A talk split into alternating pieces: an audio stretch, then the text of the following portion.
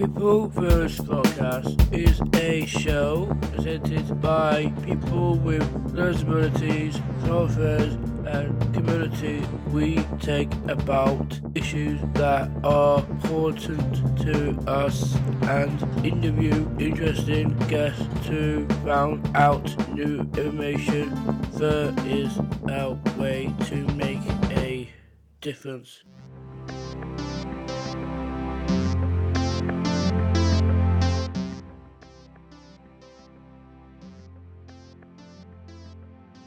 Listen to the People First Podcast. Today we are interviewing two members of staff from Craven Museum. Could you introduce yourself, please? Hi, I'm Jenny. I'm the Museum and Collections Lead at Craven Museum. I'm Charlotte. I'm the Museum and Collections Assistant at Craven Museum. Thank you for coming in and speaking to us today for the show. Thank you for having us. I've when did, did, did you start working at Craven Museum? Uh, so I started working at Craven Museum about six years ago now. I well, I studied history at university and I absolutely loved it. Um, I really enjoyed my time doing doing that, and I really wanted to have a job where I could continue to um, use my history skills and get to learn more about local history. Um, and so that's why I sort of started looking into museums and working in museums. And yeah, ever since then, I loved it. So yeah. I started working at Craven Museum in January last year, so I've nearly been there for two years now. My journey's been quite similar. I also studied history at university, and I used to go to a lot of museums when I was younger with my parents, um, which really got me interested in museums. So I was very excited when an opportunity came up to work in one. Yeah. How many staff work in Craven Museum? What do they do? Um, there's just three of us at Craven Museum. So there's me and Jenny, and there's another lady called Chloe, who's our education officer. Um, so we look after all of the objects that are in the museum. So if you visit there, you'll see lots in the cases, but there are also a lot of objects in a store that we have upstairs. So things that aren't on display, but we have to make sure that they're all looked after properly. Um, we also help run events and things at the museum, um, make sure that the visitor experience is really great for people that come to visit us. Yes, and we're also supported by colleagues at Skipton Town Hall. So the museum's in Skipton Town Hall, you might have visited before.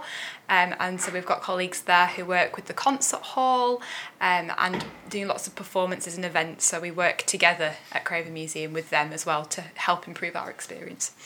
What type of things do you have in the museum at the moment? Oh, we have lots of things at the museum. Um, Craven Museum's collections really got a really broad range of topics. So we have lots of things on display, including uh, archaeology, geology, uh, things to do with transport. So we've got stuff to do with cycling and trains and the canals.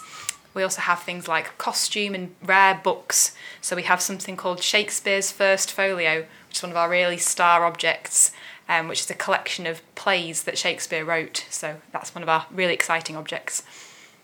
You recently won the award for accessibility. Congratulations. Thank you. Thank you. What have you done to make your museum so accessible? So I suppose the baseline is that in 2019 to 2021, so two years ago, we reopened after a big redevelopment, so a big change of the whole building.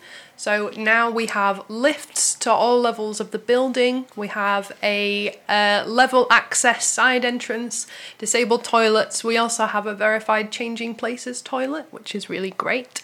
And in the museum, all of the um, audio visual, so all the screens are at a height that's accessible for wheelchair users and children. Um, all the interpretation, uh, so all the labels in the museum were written to have a readable font um, at a good big size and they were written um, with a age 10 reading age which makes it more accessible to more people um, as possible And then recently we've done some more work on the back of the redevelopment. So we know we have this really great building, but we wanted to have more things in place for people that came to visit. So Yes, so we've introduced, after some training that we got um, on autism awareness, we've introduced relaxed sessions, um, which are sort of sessions we run once a month on Mondays, um, when we make sure that the museum's a really nice place to visit. Um, and we have some objects out as well for visitors to come in and to pick up and to handle and to learn more about the objects. And we've also been introducing a sensory backpack. So a backpack you can take around the museum and it's got some little toys in it, it's got some fidget spinners, those kinds of things, and some headphones you can wear when you're going around the museum, um, and along with one of our trails as well, so a sort of a spot the object trail as you go around the museum. So thinking of lots of different ways that people can come and enjoy the museum in different ways. Why is it important that people with disabilities can access the museum? So we want to make sure that as many people can come and access the museum as possible.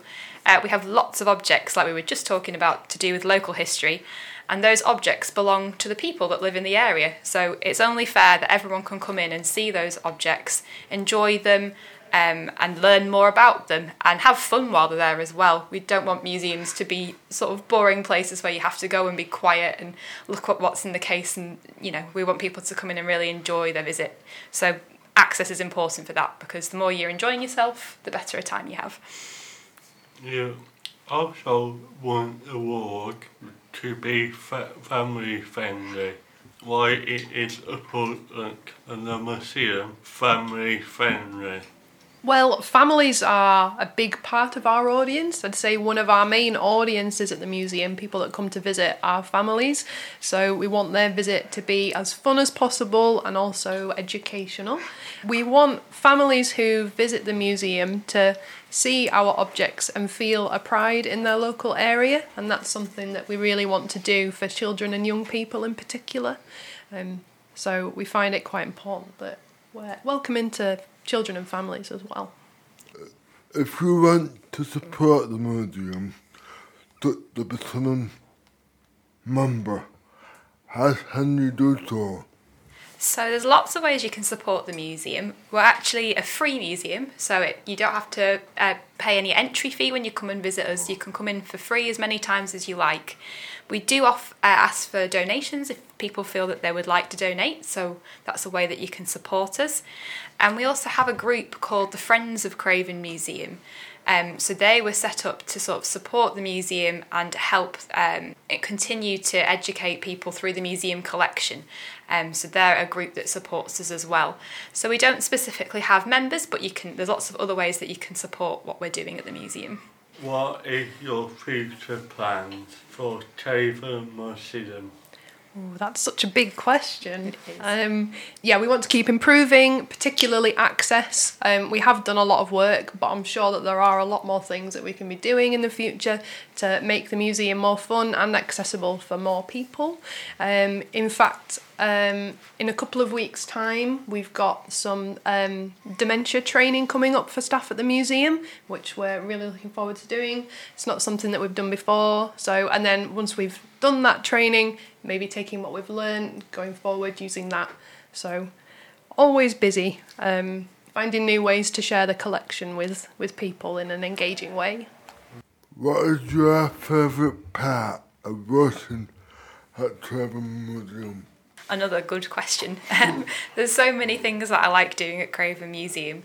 Um, something I really do love is getting to work with all the old things, all the things in the collection.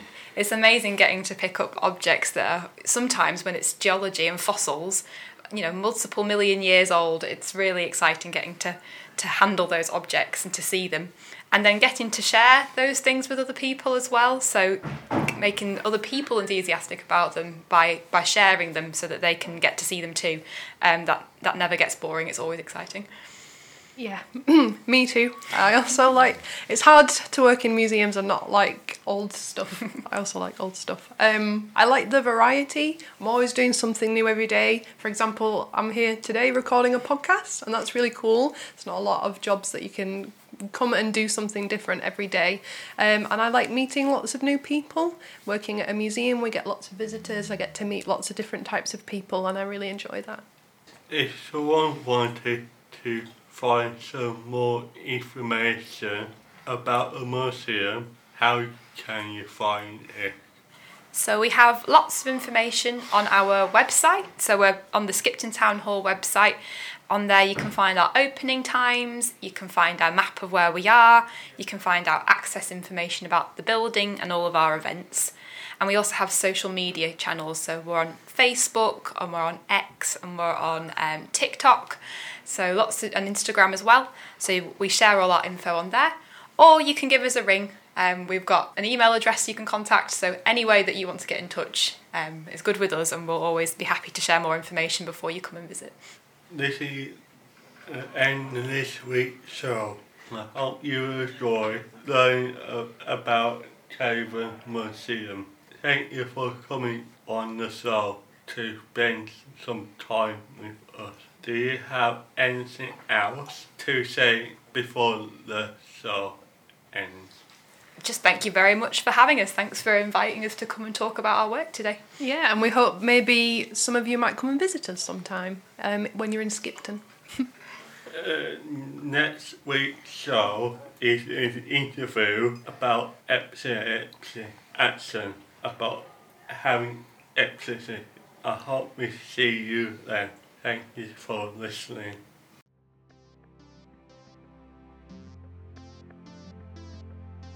Moments like, share, follow the show, Facebook, Instagram, and Twitter. For buyers, for Rippers Podcast. Thank you for listening.